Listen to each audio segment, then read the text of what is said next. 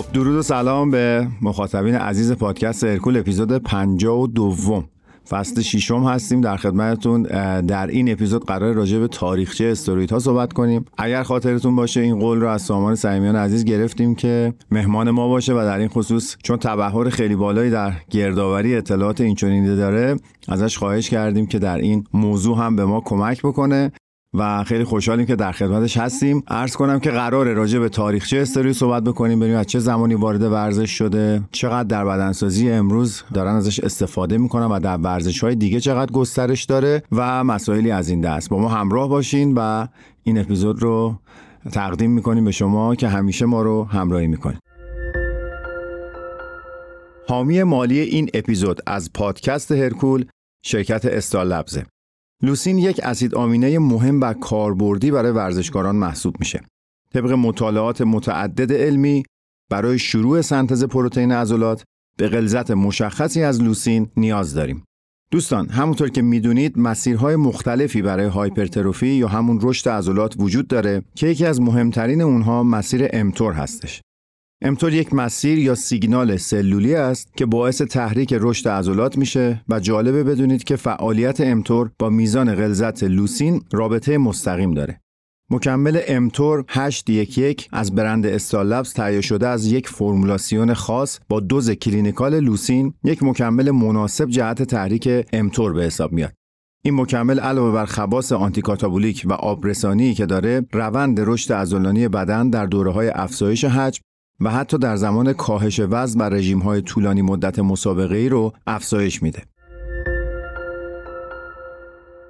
سامان جان خیلی خوش اومدی. ممنونم. بازم مهمون ما و باعث خوشحالی ماست که تو رو داریم. و خدمت شما هستیم. شما سمک بفرمایید. منم سلام میگم. خدمت شما فرشید عزیز دوست قدیمی و همراهان عزیز پادکست هرکول. خوشحالم که تو اپیزود دیگه همراهتون هستم. قربون شما برم متشکرم. ما قرار هست که طبق برنامه‌ای که با هم گذاشتیم راجع به تاریخچه استروید با هم صحبت بکنیم. اما حالا قبل از اینکه وارد مباحث گردآوری شده شما بشیم می‌خوام خودت نظرت رو راجع به ها و شیوش در ورزش و اینکه اصلا نگاه چیه؟ نگاه چقدر نسبت به این موضوع مثبت یا اصلا فکر می‌کنی اگر ها نبودن اتفاق بهتری بود؟ یا اگر الان هستن بهتره؟ یه می‌خوام ببینم تو خودت چجوری نگاه می‌کنی؟ بعد منم نظر خودم و شخصی رو بهت میگم. واقعیت اینه که ورزش رقابتی این انگیزه رو در همه افراد ایجاد می‌کنه که به طور مداوم رکوردهای بهتری از خودشون به جا بذارن. بله. پیشرفت بیشتری داشته باشن و هیجان ورزش به اینه که مخاطبین هم مدام در حال مشاهده پیشرفت عملکرد ورزشی قهرمانان مورد علاقهشون باشن. بله. این باعث شده که در طول سالیان ورزشکاران مختلف به سمت هر راهکاری پیش برن که بتونن این عملکرد رو ارتقا بدن بله. متاسفانه خب یا خوشبختانه شاید پیشرفت پزشکی باعث شده که یه مقدار ورزشکاران وسوسه بشن به راههای میانبر که این راههای میانبر خب بعضی هاش مثبت بوده از جمله مصرف مکمل های مختلف رشد علم تغذیه بله. و به پیشرفت واقعی افراد کمک کرده کسب نتایج بهتر ولی بخشی هم مثل تولید و گسترش استروید ها خب هرچند باعث بهبود عملکرد ورزشی افراد شده ولی آسیب های مختلفی رو هم برای ورزشکار در پی داشته در واقع مصرف استروئیدها باعث شده که رکوردهای ورزشی در طول سالیان مختلف رشد چشمگیری داشته باشه ارتقا پیدا کنه بله. ولی مشکلات و عوارضی رو برای ورزشکاران در پی داره که غیر قابل انکار متاسفانه. من نگاه خودم به این مسئله همیشه این بوده که رقابت رو وقتی به یه سطح بالایی می‌رسه حالا حتی هرچند در مسابقات رده استانی در هر رشته ورزشی اگر یه مقدار نسبت بهش دقیق بشی یه جاهایی میره و انقدر شدت می‌گیره که ما احساس می‌کنیم داریم نبرد بین دو نفر رو می‌بینیم. انگار یک جنگی اتفاق میفته و اصلا از اون قالب رقابت ورزشی خارج میشه و حالا فکر کن که بین دو تا تیم یک شهر که یه شهرآورد مثلا مسابقه فوتباله می‌تونه چقدر حساسیت ها بالا بره چقدر این دعواها بالا بگیره چه در زمین چه خارج از زمین و چه بین هوادارا. و حالا وقتی بحث ملیت میاد وسط بحث نقاط جغرافیایی مختلف میاد وسط. کشورها میان وسط. فکر اهداف می‌کنم. آفرین. اهداف سیاسی میاد پشت قضیه و این نبرد واقعا به صورت غیر رسمی انگار اون پشت پرده همه دارن همه توانشون رو به کار می‌گیرن که بتونن پیروز اون میدون بیرون بیان. حالا چه مسابقه کشتی باشه چه مسابقه فوتبال باشه یا هر رشته دیگه ای که می‌خوایم مثال بزنین. متاسفانه همینطور. دقیقا. چون الان هدف اینه که کی برنده میشه قاعدتا هدف وسیله رو توجیه می‌کنه و خب به تب مصرف و شیوع دارو و دوپینگ و اینا بالا رفته. من همیشه ورزش رو اینجوری نگاه کردم و برای همینه. از روزی که این رو برای خودم تعریف کردم با این مختصات گفتم من بیام تو بدنه ورزش کار بکنم بیام تو ورزش عمومی کار بکنم بیام ورزش سلامت محور رو درش فعالیت بکنم. چرا؟ چون ناگزیریم وقتی وارد رقابت میشیم و قرار یه سربرد یه سرباخت باشه حتما که این تخطی و این امکاناتی که ممکنه که در کوتاه مدت به ما برتری بده بیاد و جای همه چیزایی که قرار بود روز اول باشه رو بگیره دیگه. کاملا با موافقم متاسفانه کسب موفقیت های ورزشی توی سطوح بالا خیلی موقع به بهای قربانی شدن ورزشکار تموم میشه. در ورزشکار افتخاراتی رو کسب می‌کنه. خیلی خوشحاله در اون دوران اوجش ولی بعد که دوره اوجش به پایان می‌رسه عوارض و مشکلات مختلفی رو تجربه می‌کنه و خیلی از ورزشکارای سطح بالا حتی پشیمون میشن از مسیری که طی کردن و اون موقع است که دیگه راه برگشتی هم وجود نداره. آفرین. دقیقا مثل پیاده نظام توی جنگ میمونه. فرمانده توی ستادشون نشستن فرمان میدن. ارتشا با هم میجنگن. قربانی ها همیشه سربازا و اینجا مثالش مصداق پیدا می‌کنه. قربانی ها همش ورزشکارا هستن. همه هزینه ها رو ورزشکار باید بپردازه. افتخارش میره برای کسای دیگه و اصلا از روزی هم که شما دیگه قهرمان نباشی ارج و قربت رو از دست میدی و قاعدتا به توجهی هم نمیشه. کاملا همینطور منافع در واقع مالی و حتی تبلیغاتی حتی سیاسی همه چیز می‌رسه به عوامل پشت پرده رقابت های ورزشی. بهاش رو داره ورزش کنه. خب با این مقدمه بریم سراغ این که استروید اصلا از کجا؟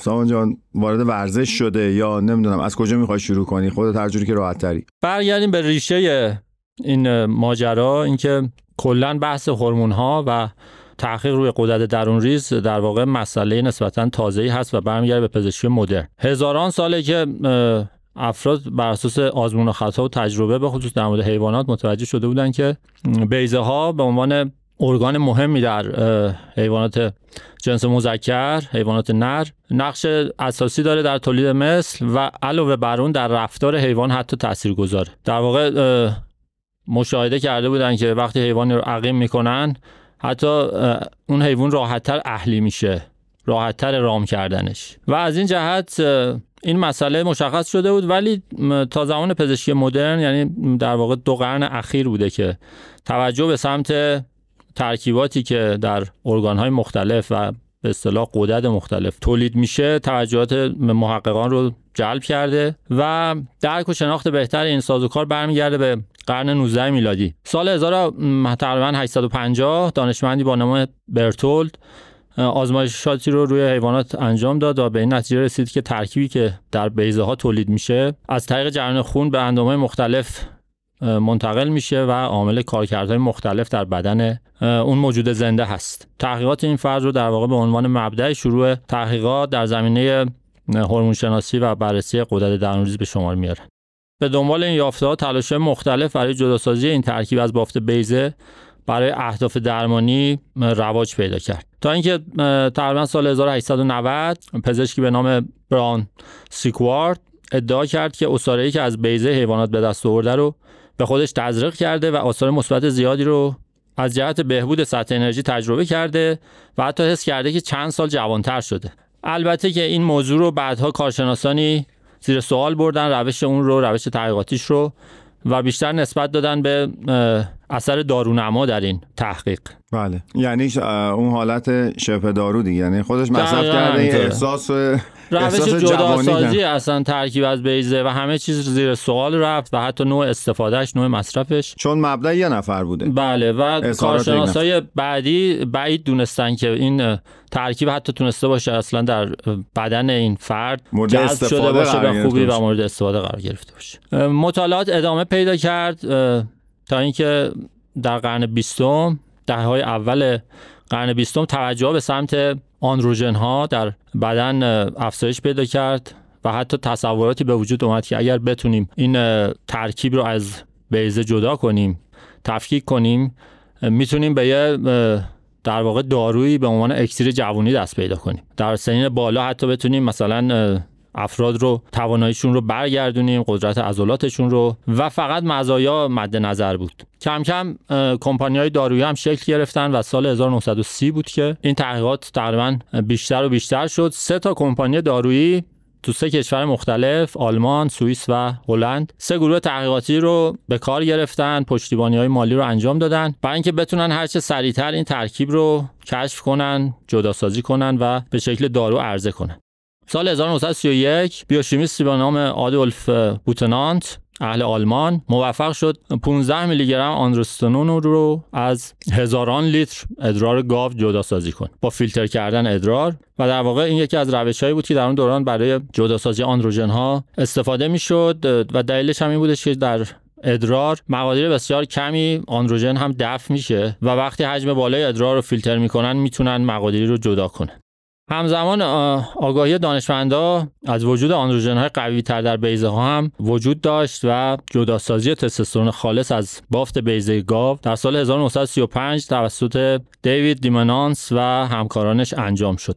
در ماه اوت همون سال بوتنانت که قبلا بهش اشاره کردیم مقاله رو ارائه کرد در مورد روش تولید تستوسترون از کلسترول و در واقع تنها یک هفته بعد بود که گروه دیگه با سرپرستی روزیکا و همکارانش روشی رو انحصاری ثبت کردن به نام خودشون برای تولید انبوه تستوسترون و در واقع این تلاشا منجر به این شد که در سال 1939 جایزه نوبل شیمی رو به بوتنانت و روزیکا اعطا کنند. یعنی در واقع ساختارشناسی یه جورایی از اونجا شروع شد و اینکه ریشهش مشخص شد که از کلسترول داره ساخته میشه. کاملا همینطوره.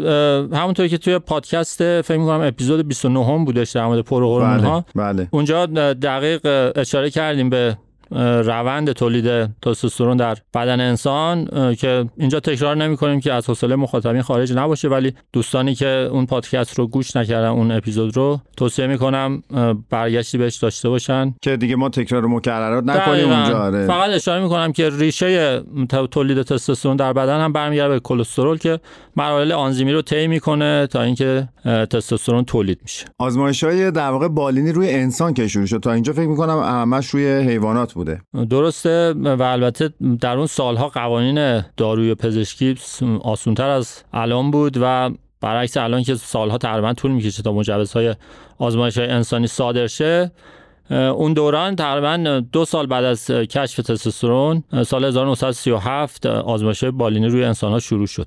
بیشتر مزایا مورد نظر بود چون معایب و عوارض استروید ها بعضیاش دراز مدت بروز می کرد و زمان زیادی نسبتا طول کشید تا تمام عوارض مشخص شد بله. ولی به هر حال با اهداف مختلفی مصرف استرویدها شروع شد و روایت مختلفی هستش که حتی در طول جنگ جهانی دوم سربازان آلمانی به در سطح وسیع از تستوسترون استفاده می‌کردن و آندروژن هایی که در اون زمان موجود بود همچنین نازی ها استفاده می‌کردن برای آزمایش روی افرادی که در اردوگاه های جنگی اسیر بودند و حتی گفته میشه که آدولف هیتلر به مقدار وسیع از تستوسترون استفاده می‌کرده و این گزارشی هستش که حتی از پزشک خود هیتلر به جا مونده و گفته میشه حتی در یکی دو سال آخر زندگیش و آخر جنگ جهانی استفاده بیرویه از استرویدها باعث خلق و خوی تندتر و و تصمیمات غیر معقولتر در هیتلر شده بود.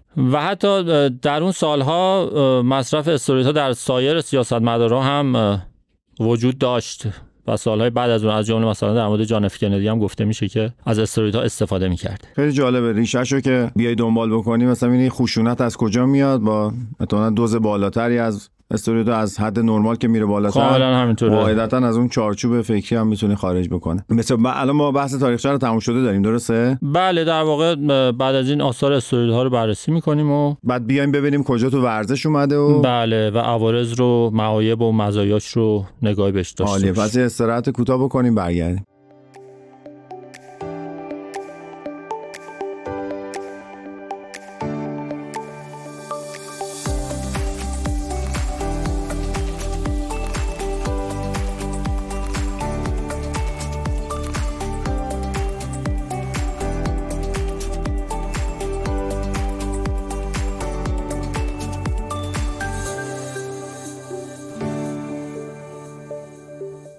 خب سامان جان حالا هی داریم استروید و اسم می‌بریم ازش. یه لطفی بکن راجع به آثاری که داره و قاعدتا به خاطر تاثیراتشه که شیوع پیدا کرده مصرفش. یه مختصر در مورد آثار مصرفش به ما بگو چه خواصی داره بله که بعد حتما. حالا بریم ادامه بدیم بحثمونو.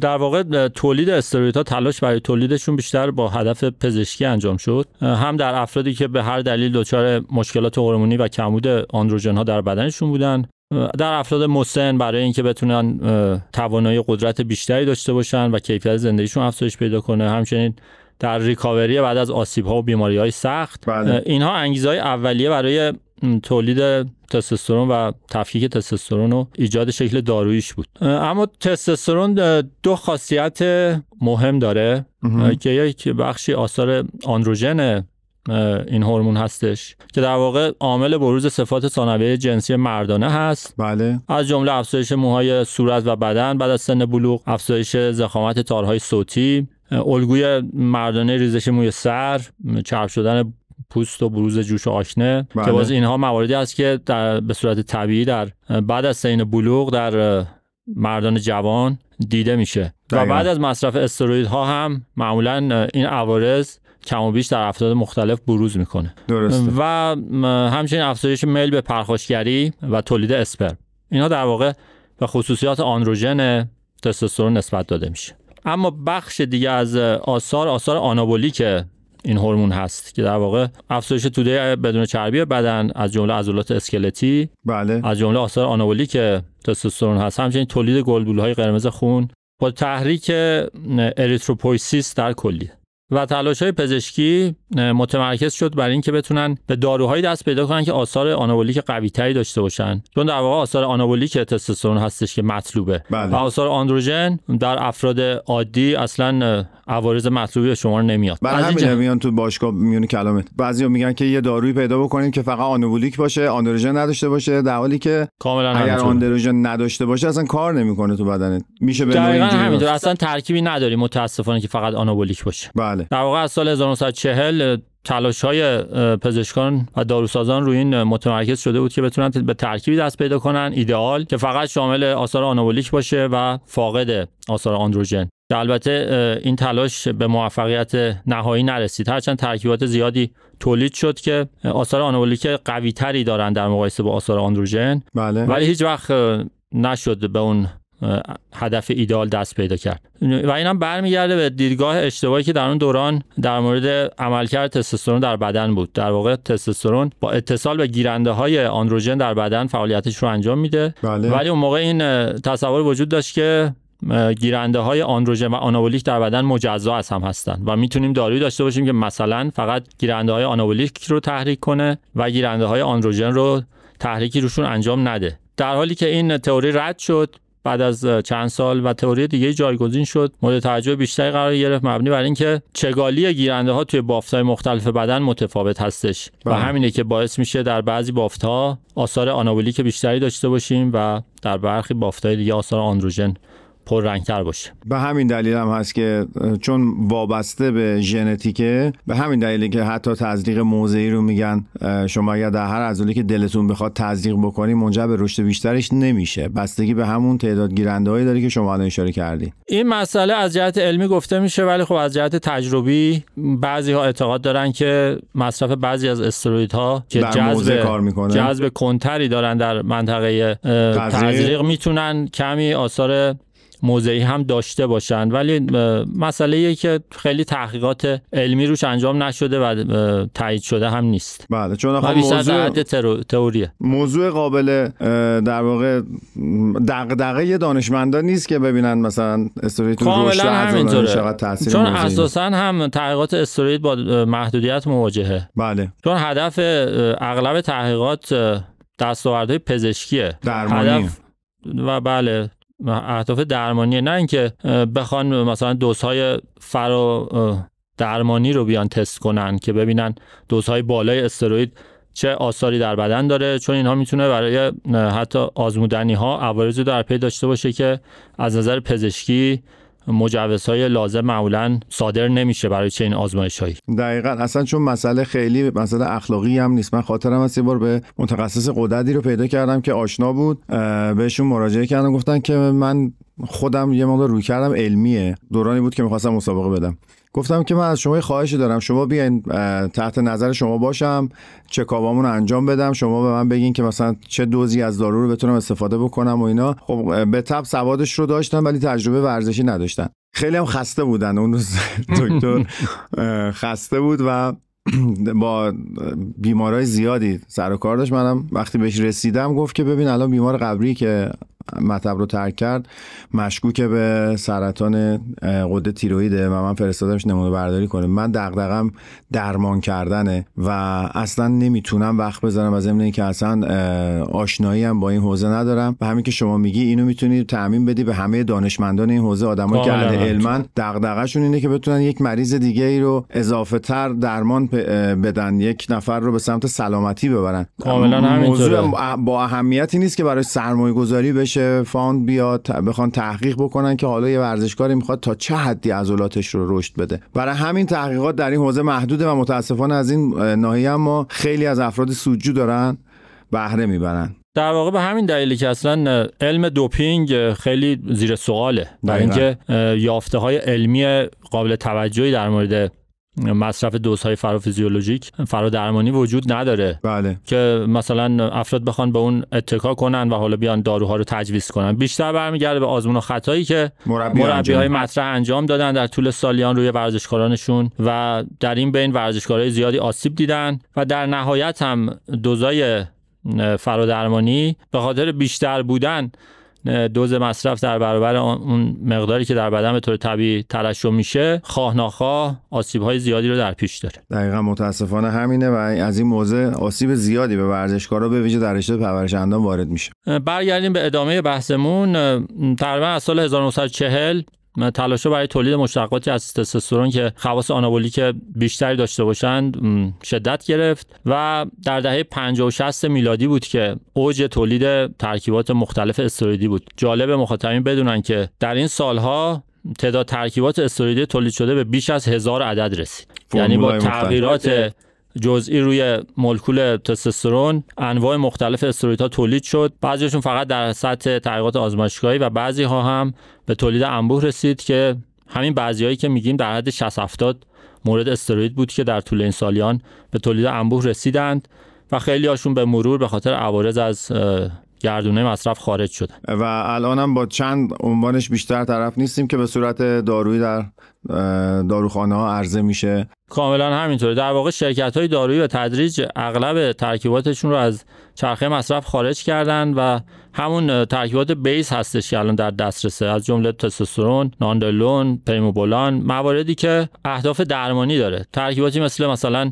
ترمبولون سالهاست که از چرخه مصارف پزشکی خارج شده بله. و حتی سالیانی تولید نمی‌شد تا اینکه به خاطر طرفداری زیادی که در بین ورزشکاران به خصوص پرورش داشت های غیر رسمی و در واقع لابراتوارهای مختلف شروع کردن باز به تولید این ترکیبات که اغلب همون خلوص دارویی شرکت های معتبر رو ندارن. بله دیگه چون شرکت های زیرزمینی میشن لابراتوارهای زیرزمینی میشن و علاوه بر اینکه زیر سوال میره کیفیت تولیدشون مشکلات دیگه ای هم همراه با خودشون دارن. ولی این همیشه مسئله ای که با هم صحبت کردیم عرضه و تقاضا.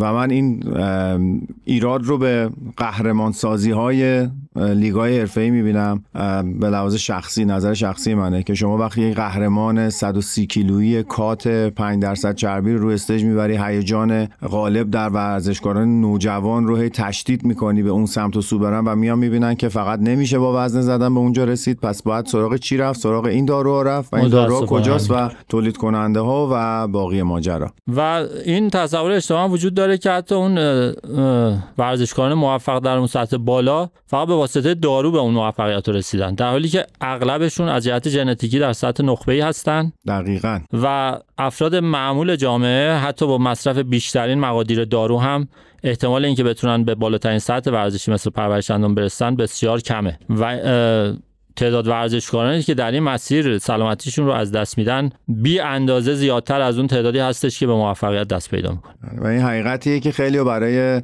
درکش مقاومت زیادی خودشون متاسفانه نشون میدن و امیدواریم که یه روزی بتونیم همچنان هرکول باشه و ما بگیم که جمع, جمع شده این بساط.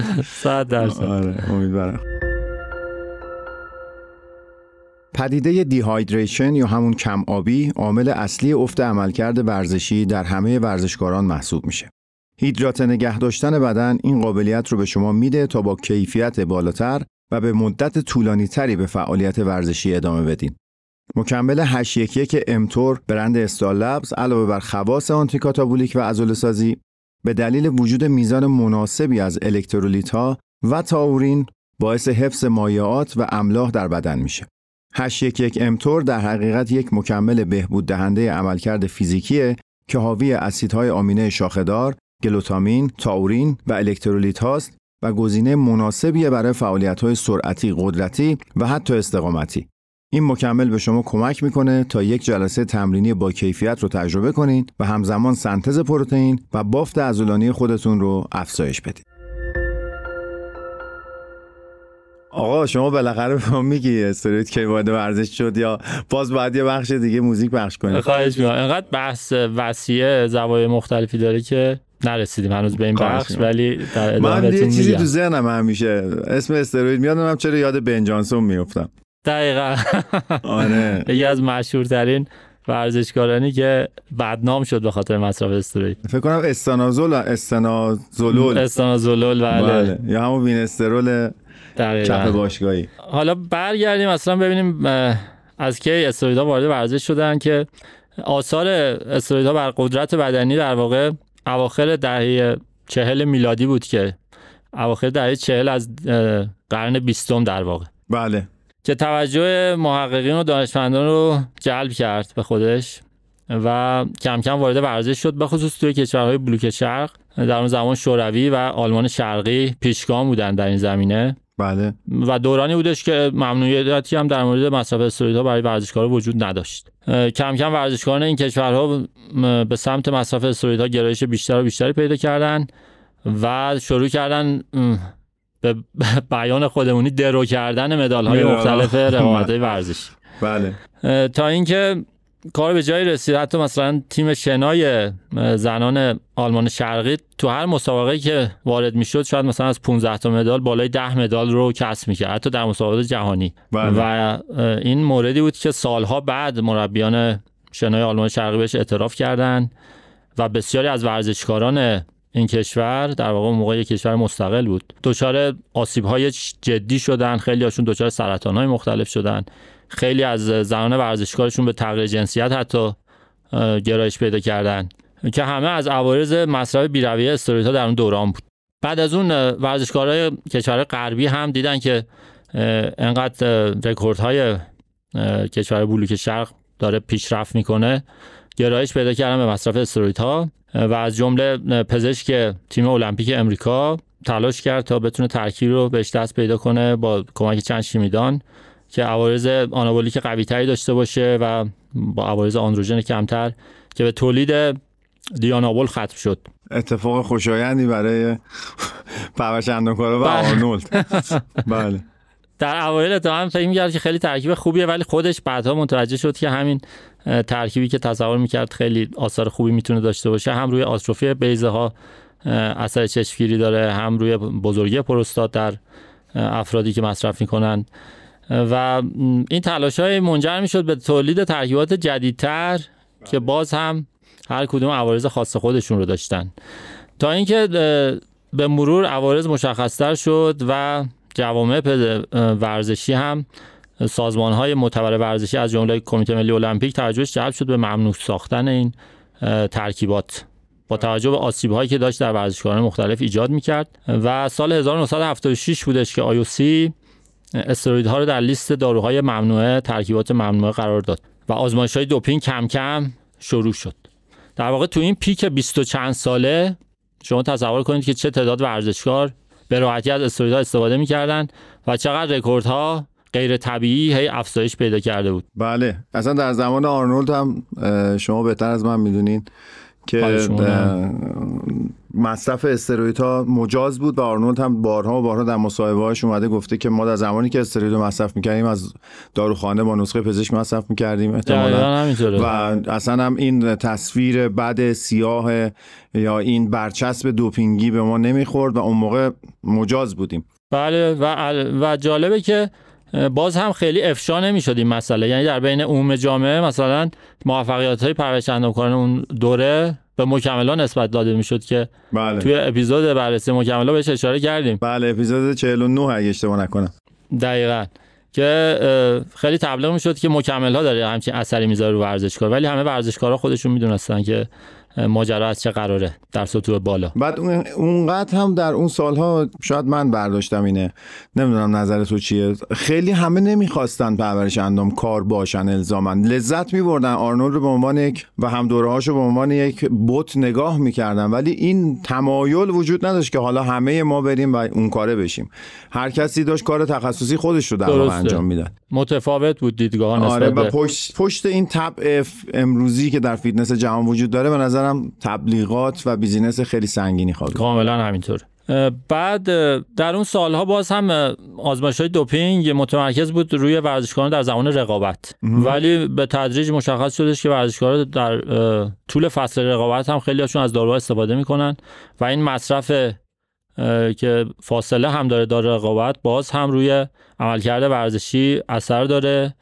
و خودش هم باز عوارض دیگه رو برای ورزشکار در پی داره که تقریبا ده سال بعد از اون ممنوعیت اولیه آیوسی آزمایش های دوپینگ خارج از فصل رقابت رو هم شروع به انجامشون کرد برای ورزشکارای رشته های مختلف.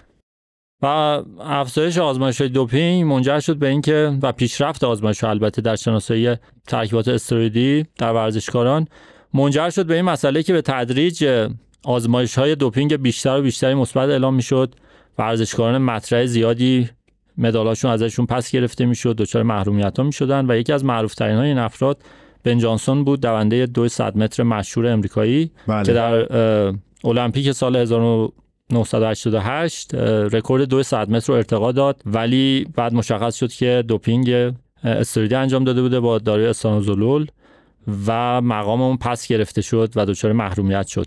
که بعدها در سالیان بعد همین مسئله در مورد ورزشکاران زیادی دیگه هم رخ داد. از جمله ماریان جونز دونده مشهور دو سرعت و پرش طول آمریکایی که در سال 2007 در واقع مشخص شد که چندین سال بوده دوپینگ انجام می‌داده. و مدال های مختلفی رو ازش پس گرفتن. این همون نیست که میلوس سارسوف یا سارکوف در واقع مربی و به همین دلیل هم فکر می‌کنم از امریکا اخراج شد برای مدت طولانی. بله محروم شد حتی با بعد میگن چرا راجع به بدنسازی اینقدر بد میگین. تو, تو المپیک رزومه خراب داریم. مربی اندامکار دوپینگ داده به دونده در واقع خانوم و مدالش هم پس گرفت بالا. کاملا خب، همینطوره. جدای از مبحثی مونده. من یه سوالی از خودت می‌خواستم در مورد استوریدا بپرسم. اگه مبحثی مونده مرور بکنیم. دوست دارم یه اشاره داشته باشم به تفاوت مصرف استروئیدها در بین پرورش اندامکارا و سایر رشته ورزشی. خیلی موقع خیلی خوبه. ماها انتقاد که می‌کنیم افرادی میان موضع می‌گیرن که تو همه ورزش ها استروید مصرف میشه. ما چرا انقدر پرورش اندام رو بولد می‌کنیم. مورد اتهام قرار میدیم؟ دلیلش برمیگرده به روش و نوع مصرف و حتی مقدار مصرف. توی اغلب رشته های ورزشی مصرف استروئیدها رو نمیشه انکار کرد. وجود داره. بله. ولی ورزشکار به صورت دوره استفاده می‌کنه. برای اینکه زمان رقابت بهترین عملکردش رو داشته باشه. ولی تفاوتی که در بین پرورش اندامکارها هست کاتگوری های مختلف از پرورش اندام گرفته فیزیک کلاسیک فیزیک رشته های بانوان. اینه که ورزشکارا متاسفانه دوره های خیلی طولانی حتی شاید یه دوره اسمش رو نشه گذاشت به صورت بیوقفه استروید رو ادامه میدن مصرفش رو و عوارض انباشته میشه و بیشتر و بیشتر میشه و جایی خودش رو نشون میده که دیگه قابل برگشت هم نیست. ولی معمولا توی سایر رشته ها انقدر مصرف طولانی و شدید نیست و به طبع اون عوارض هم مسلما کمتره. نه اینکه آرزه نباشه ولی متناسب با مقدار مصرف خب مشخصه که عوارض کمتری هم نصیبشون میشه. دقیقا. و حالا سوالی که من مد نظرم هست به عنوان یک کارشناس ورزش که سالیان خودت پرورش اندام رو در چه درس خود ایش و مربیگریش دنبال می‌کنی به هر حال می‌دونیم یه سری افراد سراغ استروید میان چه بگیم چه نگیم دست به مصرفش می‌زنن. می‌خوام ببینم که یه ویژنی بدی یه نگرشی بدی یه طرز نگاهی بدی به ورزشکار نوجوانی که احتمال داره مثلا اپیزود ما رو گوش بکنه. فکر می‌کنید چه جوری به استروید نگاه بکنه با چه شرایطی بهش نگاه بکنه؟ حالا اگر سمتش می‌خواد بره چی رو باید بیشتر از همه مد نظر قرار بده؟ یه کلید می‌خوایم در واقع اگر بتونی بدیم. من توصیه اینه که ورزشکارها زمانی که وارد رشته پرورشندان میشن افراد اول اینکه تمرکز عمدهشون رو روی لذت بردن از ورزش قرار بدن. اهداف رقابتی رو خیلی انتخاب نکنن. این واقعیتی که من حتی به ورزشکارهای رقابتی هم که پیشم میان گاهی ازم مشورت می‌گیرن تاکید می‌کنم. حتی شخص تو مسیر رقابت و بهش یادآوری می‌کنم که چه ریسک هایی رو داره بله. قبول می‌کنه. و این ریسک ها در اغلب موارد ارزش نداره. در نهایت موفقیت های یک پرورش کار بسیار محدوده در مقایسه با سایر ورزش ها موفقیت های مالی خیلی کمی نصیب ورزشکار میشه. حتی در عموم جامعه هم آنچنان یک پرورش کار شناخته شده نیست. و بعضا اگر فردی هم بولد میشه و مورد توجه قرار می‌گیره یک در شاید صدها هزاره. یا اگر اقراق کرده باشم یک در ده ها هزار. یعنی ما بدنسازهای بیشماری رو تو خود ایران داریم که شاید فقط یکی دو تاشون تونستن به سطح خیلی بالایی برسن که مثلا در دنیا مطرح بشن. بله. و اون یک نفر دو نفر شانسیه که تقریبا دستیابی بهش برای اغلب افراد محاله. از این جهته که ورزشکارها انگیزه رقابت رو سعی کنن خیلی در خودشون ایجاد نکنن. ولی فرض می‌کنیم که به هر نحوی می‌خوان این مسیر رو طی کنن. انتخابشونه علاقهشونه و حاضرن ریسکاش رو بپذیرن. ولی حداقل لازم این کار درست انجام بدن درستتر انجام بدن. راه درستی وجود نداره. همش ریسک داره.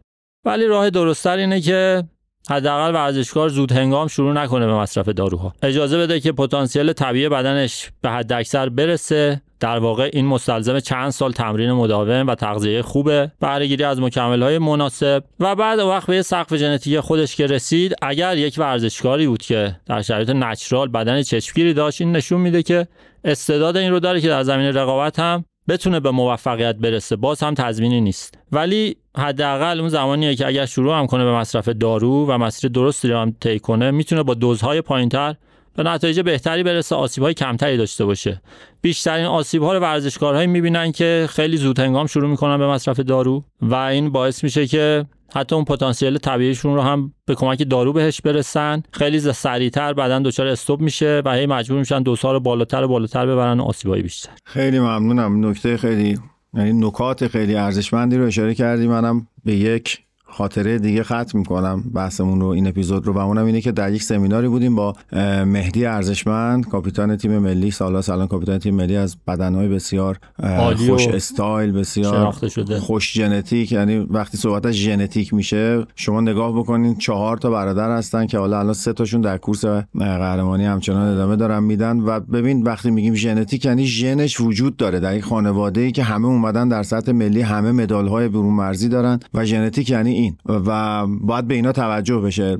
داشتیم صحبت می‌کردیم آقای مهدی ارزشمند گفت من فکر می‌کنم بعد از 20 و چند سالگی الان حضور ذهن ندارم. گفت ورزشکار تا 20 و چند سالگی دست نگه داره که اون هیجاناتش یه مقدار افت کنه یه حالا یه مقدار منطقش بیاد بالا. اون موقع بتونه تصمیم گیری درستی بکنه. دقیقا همین سالهای اولیه تمرینی که شما اشاره کردی شاید یه نفر از 15 سالگی شروع کنه یک 10 سال تمرین بکنه. بعد توی 25 6 سالگی بعد از 10 سال سابقه تمرین بیاد به این فکر کنه که حالا می‌خوام آیا من در این حوزه کاری بکنم دارو می‌خوام مصرف کنم یا نه. تا اون موقع هم شناخته کامل شده که آیا ژنتیکشو دارم یا ندارم. باز هم همه اینها رو ما داریم میگیم که هی اینو عقبتر بندازیم هی بشه بهش فکر کرد هی بشه دورترش کرد و شاید به روزگاری شما همینه که توی سین پایینتر توی سین 20 سالگی تا 25 سالگی ساعت طبیعی تستوسترون بدن بالاتر از سنین دیگه است و بدنساز ورزشکار می‌تونه به صورت طبیعی پیشرفت خیلی خوبی داشته باشه اگر مستعد باشه. اگر هم مستعد نباشه اصلا نباید به رقابت فکر کنه دقیقا دقیقا. بسیار عالی. من فکر می‌کنم هر آنچه که لازم بود ما گفتیم دیگه تکرار بیشتر از این کاملا امیدواریم که آثار مثبتی داشته باشه برای ورزشکارهایی که حداقل تازه و وارد این مسیر میشن. و دنبال یک راهی میگردن که راه درستی سالمتر باشه, باشه. باشه. خیلی متشکرم سامان جان از اینکه دعوت ما رو پذیرفتیم. مثل همیشه گفتگو با شما جذابه. امیدوارم که در فصل بعدی هم در خدمت شما باشیم. از همه همراهانی که همیشه هرکول رو هم حمایت کردن تشکر می‌کنم. ما این اپیزود رو دقیقا توی مهر ماه 1402 ضبط کردیم. به کارگردانی محمد محمدی عزیز. سامان عزیزم که مهمان ما بود. امیدوارم که اگر هر نظر و پیشنهادی داریم برای ما کامنت بکنین. از هر طریقی که دوست داریم ما در تمام پادگیرهایی که وجود داره منتشر میشیم. ولی در Castbox میشه که برای ما کامنت بذاریم و در Apple Podcast هم میشه که برای ما کامنت بذارین. خیلی خوشحال میشیم نظرات شما رو بشنویم. امیدوارم هر جا که هستین خوب و خوش باشین. تا اپیزود بعدی خدا نگهدار.